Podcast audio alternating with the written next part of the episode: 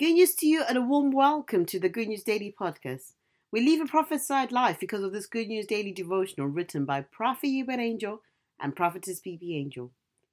Today's title is Spiritual Empowerment Through Prayer. We're reading from Exodus 17, verse 12 from the King James Version. But Moses' hands were heavy, and they took a stone and put it under him. And he sat thereon, and Aaron and Hur stayed up his hands, the one on the one side and the other on the other side. And his hands were steady until the going down of the sun.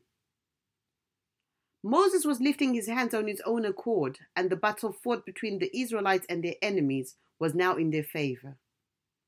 The moment Moses' hands went down, the enemies got the upper hand. This is significant to understand that something profound was happening. There was a definite correlation between Moses' reasoned hands, a physical act, and the victory of the Israelites on the battlefront.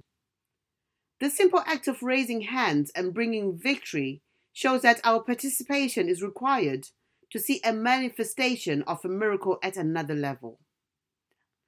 Prophet Uebert Angel goes on to say, I always tell people not to take prayer lightly or for granted because when you pray, angels on assignment for you are sustained. Your prayer is like Moses rising his hands to give victory to the Israelites on the battlefield. As you pray, the angels warring on your behalf gain the upper hand over demonic forces and principalities. Say this prophetic declaration after me I will never relent my life shall serve as a battle axe of the Lord. I will sustain angels on assignment for me in prayer.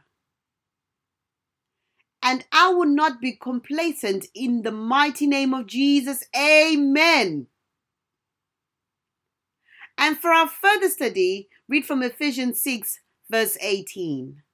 If you'd like a free digital copy of this Good News Daily devotional, download from www.goodnewsworld.com forward slash good news daily. Thank you for joining us, and until next time, bye bye for now.